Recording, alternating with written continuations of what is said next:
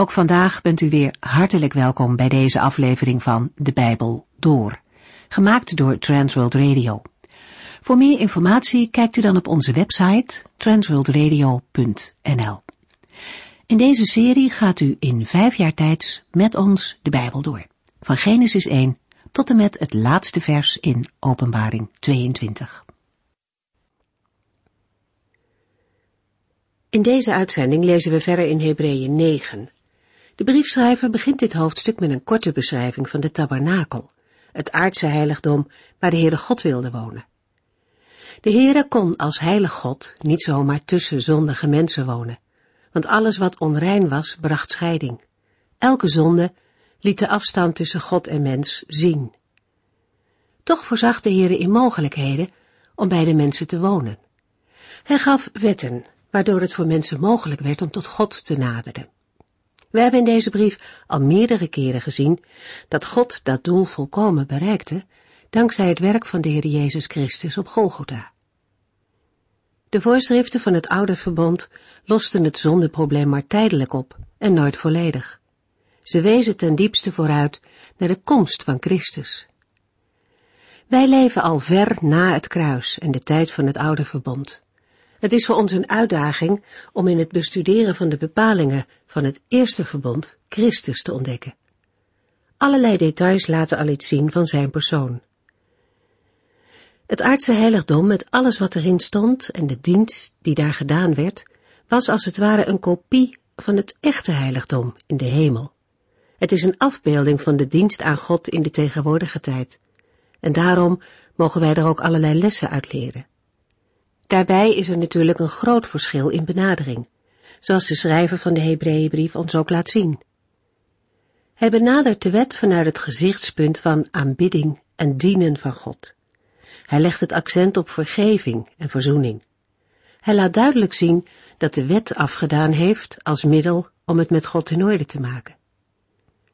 In de eerste verse van hoofdstuk 9 beschrijft hij dan het heiligdom, dat uit twee delen bestond, het heilige en het heilige der heiligen. Een groot gordijn maakt de scheiding tussen deze twee gedeeltes. En wij lezen verder in Hebreeën 9 vanaf vers 8.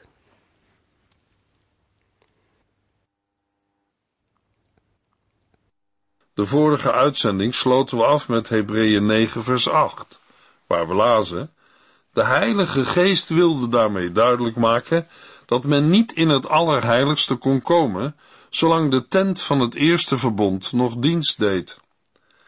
De heilige voorwerpen en handelingen met betrekking tot de tabernakel uit het Oude Testament zijn illustraties bij het geschreven woord van God. De voorwerpen, handelingen en het op schrift gestelde woord van God in het Oude en Nieuwe Testament zijn allen van de Heilige Geest. De Geest die het hele Oude of Eerste Verbond vervult, met een ook voor ons beklemmende actualiteit. Al vanuit het Oude Testament is vanaf het begin, na de zondeval en de verdrijving van de mensen uit de Hof van Ede, duidelijk dat een mens vanuit zichzelf niet bij de Here in het Allerheiligste kon komen. De inrichting van de tabernakel en de bepalingen voor de priesterdienst, die de Heer aan Mozes had geopenbaard, waren daarvan een illustratie en bewijs. Daarom kan ook gezegd worden dat in deze inrichting en bepalingen een voortdurende onderwijzing van de Heilige Geest ligt. Het Allerheiligste, waarin God aanwezig was, werd door het voorste deel, waarin alleen de priesters mochten komen, afgesloten voor het gewone volk. Maar de aardse tabernakel was een beeld van de hemelse werkelijkheid. Zo was ook de toegang tot God in de hemel voor de mensen onmogelijk, omdat hun zonden scheiding maakten tussen God en hen. Omdat de offers niet in staat waren werkelijk de zonde te verzoenen, bleef deze situatie ook zo. Pas door het volmaakte, verzoenende offer van Jezus Christus wordt de toegang tot het hemelse heiligdom, de troon van God, mogelijk gemaakt voor alle gelovigen. Op het moment dat de Heer Jezus Christus aan het kruis stierf, scheurde het voorhangsel tussen het heilige en het allerheiligste. Vanaf dat moment had de aardse tabernakel, tempel- en priesterdienst van het eerste verbond geen recht meer van bestaan, ook al bestonden deze zaken daarna nog veertig jaar. Hebreeën 9 vers 9 Hieruit kunnen wij een belangrijke les leren. Ook al werden al deze gaven en offers gebracht, ze konden het geweten van de mensen toch niet zuiveren. De woorden hieruit kunnen wij een belangrijke les leren, slaan terug op het voorgaande. In de Griekse tekst lezen we, dit alles is een zinnebeeld of afbeelding voor de huidige of tegenwoordige tijd. Het bestaan van de eerste tent is een beeld, een symbool, een illustratie met betrekking tot de tegenwoordige tijd. Dat wil zeggen dat de verhouding tussen God en mens in de tegenwoordige tijd symbolisch was afgebeeld in de inrichting van de tabernakel en de bepalingen voor de priesterdienst. Daarin werden twee dingen duidelijk geïllustreerd. 1. De ontoegankelijkheid van God en 2 het ontoereikende van de oud-testamentische offers. Immers de oud-testamentische offers moesten steeds worden herhaald, en degenen die een offer kwamen brengen, ervoeren geen verzoening in hun geweten. Daarover lezen we in Hebreeën 10, vers 1 tot en met 4. De wet van Mozes gaf maar een versluierd beeld van de geweldige dingen die Christus voor ons zou doen. Jaar in jaar uit werden telkens weer dezelfde offers gebracht. Maar toch konden de deelnemers aan deze eredienst niet tot volmaaktheid gebracht worden. Als dat wel had gekund, zou één offer genoeg zijn geweest. Dan zouden de gelovigen eens en voor altijd gereinigd zijn en zouden zij geen besef van schuld meer hebben. Maar wat er gebeurde, was precies het tegenovergestelde. In plaats van hen van zonde te bevrijden, herinnerden die jaarlijkse offers hun aan hun ongehoorzaamheid en schuld. Want het bloed van stieren en bokken kan nooit voorgoed met de zonde afrekenen. Al deze dingen waren een afbeelding voor de tegenwoordige tijd. De woorden tegenwoordige tijd in de Griekse tekst van vers 9 gaan terug op het Joodse onderscheid tussen de wereld of tijd van vandaag en de komende wereld of tijd. De schrijver van Hebreeën neemt dit onderscheid over. De tegenwoordige tijd staat tegenover de tijd van herstel, de toekomstige wereld, de tijd van de vervulling van Gods beloften, de tijd van het nieuwe en betere verbond die met de verhoging van Christus is begonnen. De tegenwoordige tijd is daarom de tijd van het oude verbond. De schrijver van Hebreeën zegt tegen zijn lezers, die tijd is al aan het verdwijnen. Ook al bestond de Joodse tempeldienst na de hemelvaart van Christus nog veertig jaar. Vandaag geldt voor ons, Christus is met Gods nieuwe, betere verbond gekomen. Het oude is voorbij, het nieuwe is gekomen. De woorden, ze konden het geweten van de mensen toch niet zuiveren, geven aan dat Gods wetten het geweten van de mensen niet konden zuiveren. Het geweten is het menselijke vermogen om het eigen doen en laten te toetsen aan Gods wetten en zich voor God verantwoordelijk te weten. Opnieuw gebruikt de schrijver van Hebreeën met het woord zuiveren een Grieks werkwoord dat volmaken of volmaakt maken betekent. Het te bereiken doel, het volmaakte, is ook hier het ontvangen van volkomen vergeving van zonden, waartoe de toegang tot de Here wordt hersteld. Hebreeën 9 vers 10 Het ging alleen om bepaalde gebruiken, wat men wel en niet mocht eten en drinken, waarom en hoe men zich moest wassen. De mensen moesten zich eraan houden, zolang Christus nog niet met Gods nieuwe, betere verbond was gekomen.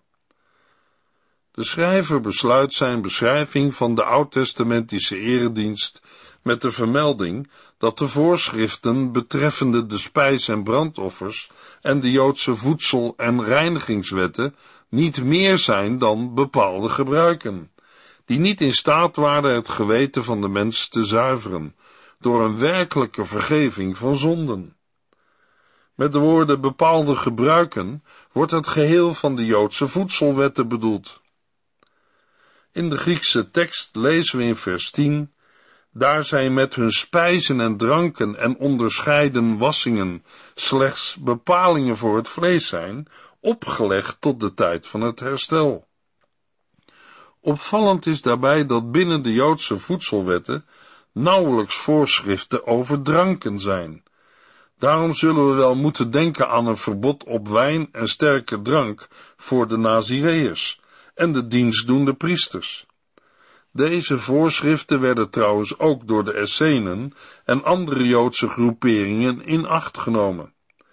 Bij de woorden waarom en hoe men zich moest wassen, gaat het om reinigingsvoorschriften voor zowel vaatwerk en kleding als ook voor het eigen lichaam. De woorden zij zijn slechts bepalingen voor het vlees, moeten we vermoedelijk lezen als een samenvattende benaming voor alle offers en voedsel- en reinigingswetten. Daarbij staat het vlees in de Griekse tekst van vers 10 tegenover het geweten uit vers 9. Het gaat om de uiterlijke, lichamelijke aspecten van de mensen die door deze bepalingen worden bereikt, terwijl hun geweten er niet door wordt gereinigd. Aan deze gebruiken en bepalingen moesten de mensen zich houden, zolang Christus nog niet met Gods nieuwe, betere verbond was gekomen, of met andere woorden, tot de tijd van herstel. Deze tijd van herstel is al ingegaan op het moment dat Jezus Christus als eerste het hemelse heiligdom binnenging.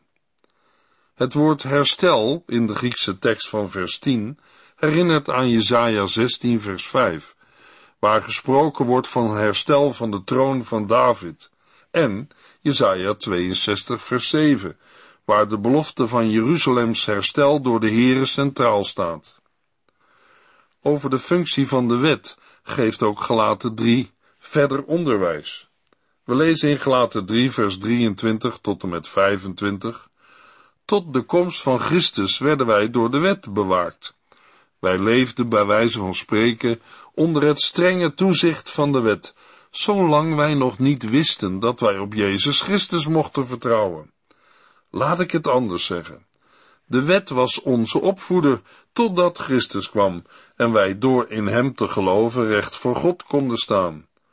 Maar nu het geloof in Christus er is, heeft die opvoeder niets meer over ons te zeggen.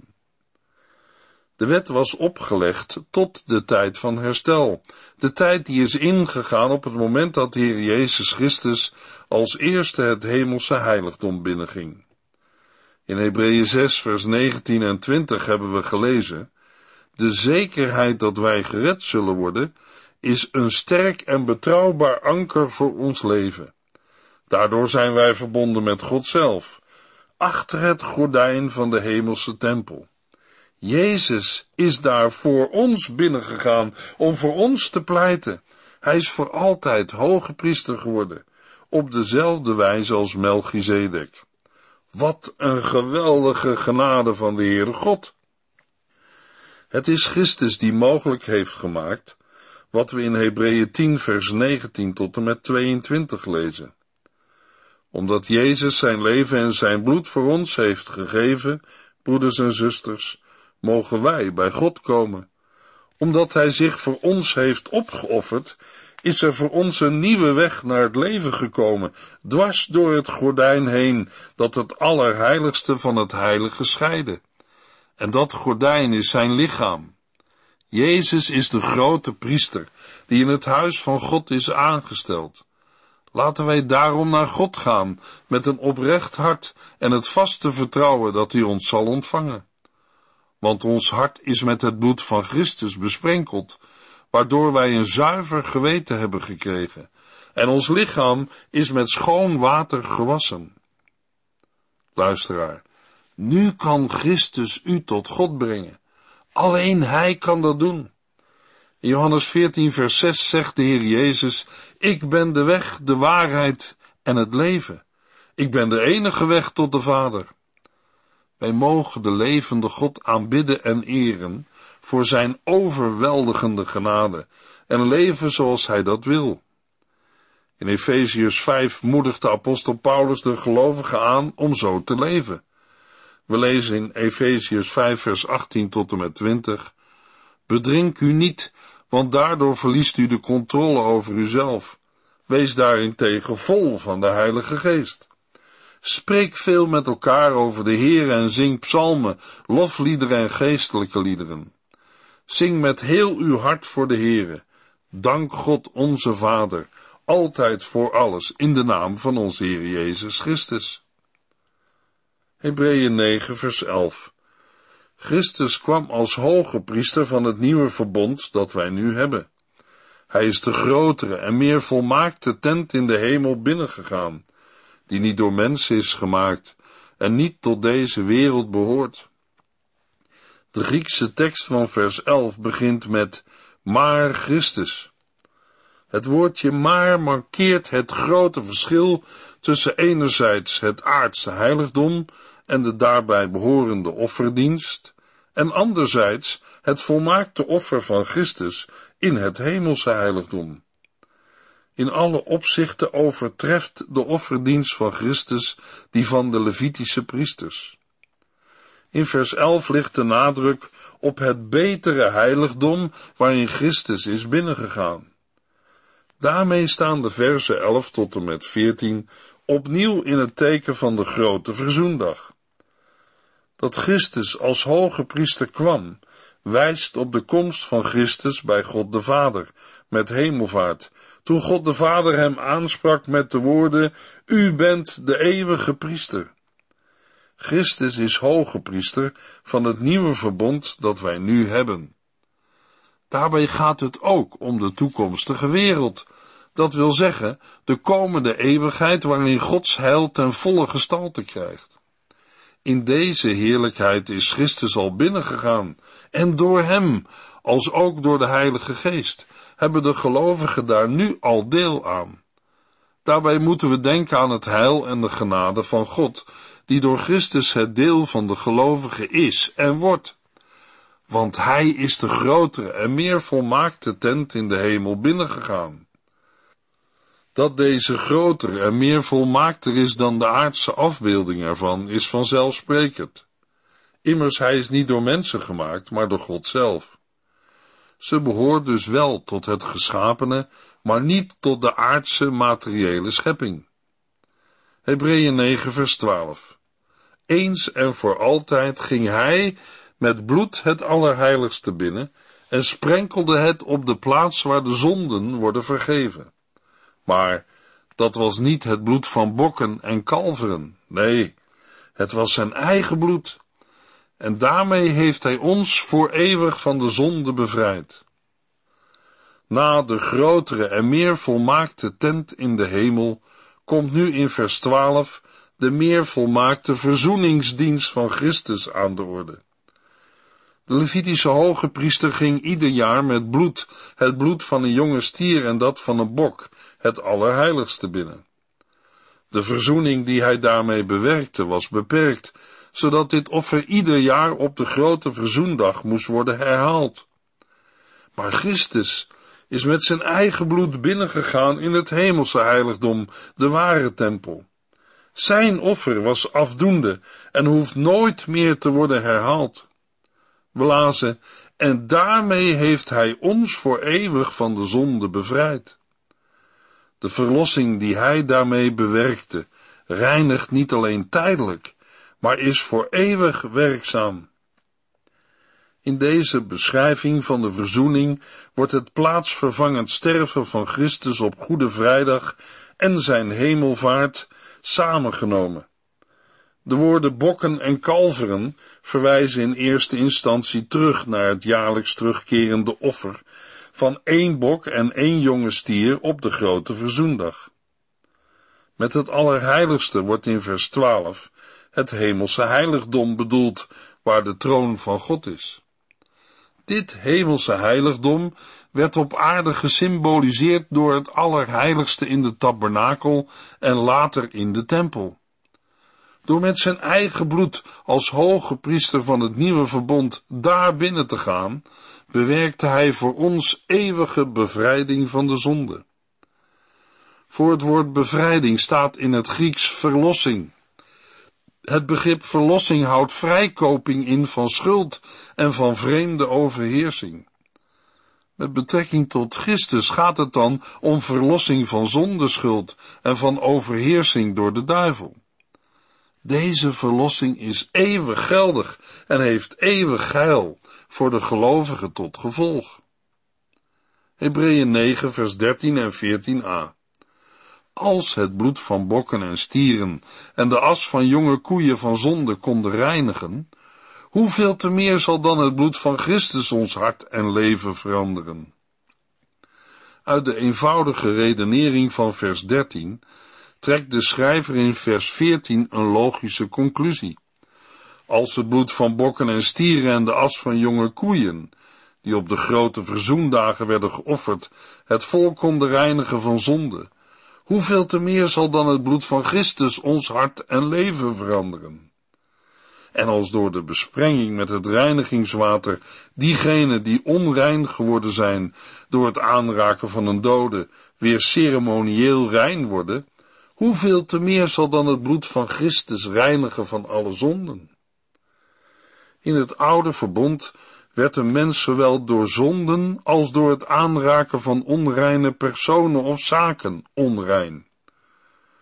Maar beide aspecten werden niet steeds onderscheiden. De verzoenende kracht van het bloed berust op de gedachte dat in het bloed het leven aanwezig is en dat dit leven in de plaats komt van het leven van de schuldige. De as van jonge koeien diende om het reinigingswater te bereiden, waarmee ieder die een dode had aangeraakt besprenkeld moest worden om weer deel te mogen nemen aan de dienst van God. Door deze handeling werd de onreine weer in een positie van ceremoniële reinheid geplaatst. Die reinheid reikte niet verder dan het lichaam, de buitenkant, het materiële.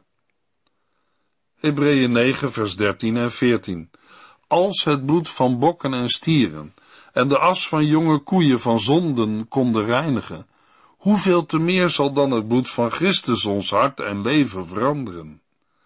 Hij, die zelf zonder zonde is, heeft door de hulp van de eeuwige geest zich gewillig aan God overgegeven om voor onze zonden te sterven. Daardoor wordt ons geweten gezuiverd van daden die tot de dood leiden en kunnen wij de levende God dienen. De effectiviteit en werkzaamheid van het bloed van Christus moet wel oneindig veel dieper gaan en groter zijn dan die van het bloed van de genoemde offerdieren.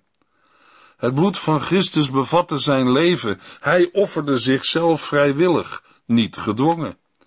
Hij gaf zijn leven uit liefde, niet op grond van een voorschrift uit de wet. Het offer van Christus was een offer van een totaal andere dimensie, namelijk een geestelijke dimensie. Daarom reinigt het bloed van Christus niet alleen de buitenkant van de mens, maar ook zijn hart, zijn geweten. Omdat de schrijver zich uitdrukt in plechtige taal, is de uitdrukking door de hulp van de eeuwige geest voor meerdere uitleg vatbaar. Zo kan bedoeld zijn, 1. dat Christus geleid door de Heilige Geest, die eeuwig is, het verlossingswerk volbracht, of twee, dat hij, omdat zijn geest eeuwig was, na het sterven opstond om in de hemel zijn offer aan God de Vader aan te bieden. Door het gebruik van de woorden eeuwige geest wordt het offer van Christus in een hogere dimensie geplaatst dan de voorgaande offers, die immers gericht waren op het aardse lichaam. Dit verschil is dan ook zichtbaar in het resultaat, want ook het geweten wordt door het offer van Christus gereinigd. De woorden, die zelf zonder zonde is, hebben betrekking op de eis waaraan in het oude verbond alle offerdieren moesten voldoen. De dieren mochten geen gebreken hebben. De schrijver noemt niet allereerst de reiniging van zonde, maar die van dode werken of daden die tot de dood leiden. In contrast met de daden van een mens die tot de dood leiden, lezen we over het dienen van de levende God door de gelovigen. Het is onmogelijk om met daden die tot de dood leiden de levende God te dienen. In het Nieuwe Testament wordt de weg gewezen waar wij met daden die tot de dood leiden heen moeten, opdat wij na gereinigd te zijn de levende God mogen dienen. In 1 Johannes 1 vers 7 lezen we, maar als wij in het licht van God leven, zoals Hij zelf in het licht is, dan zijn we één met elkaar en wast het bloed van Zijn Zoon Jezus ons schoon van al onze zonden. En in vers 9, maar als wij onze zonden bekennen, is God zo trouw en rechtvaardig ons die te vergeven. Dan reinigt Hij ons van alles wat we verkeerd hebben gedaan. Hebreeën 9 vers 15 Hij heeft ervoor gezorgd dat er een nieuw verbond kwam, zodat iedereen mag komen om te genieten van de rijkdom die God beloofd heeft. Christus is gestorven om hen te redden van de straf die zij verdienden door de zonde die zij onder het oude verbond hadden gedaan. Het offer van Christus wordt in vers 15 bezien vanuit twee aspecten. Ten eerste als inwijding en bekrachtiging van een nieuw verbond en ten tweede tot bevrijding van de zonde. Maar daarover meer in de volgende uitzending. Dan lezen we vanaf Hebreeën 9 vers 16. U heeft geluisterd naar De Bijbel Door. In het Nederlands vertaald en bewerkt door Transworld Radio. Een programma waarin we in vijf jaar tijd de hele Bijbel doorgaan. Als u wilt reageren op deze uitzending of u heeft vragen, dan kunt u contact met ons opnemen. Tijdens kantooruren kunt u bellen op 0342 478432. 0342 478432. Ook kunt u een e-mail sturen naar de Bijbel at transworldradio.nl en natuurlijk kunt u ook via de post ons bereiken. TWR, postbus 371, postcode 3770, AJ in Barneveld. Dit programma werd gepresenteerd door Cor Weda en Ike André. Techniek was in handen van Odin van Voerkom. En wij allemaal bedanken u voor het luisteren. Graag tot de volgende keer.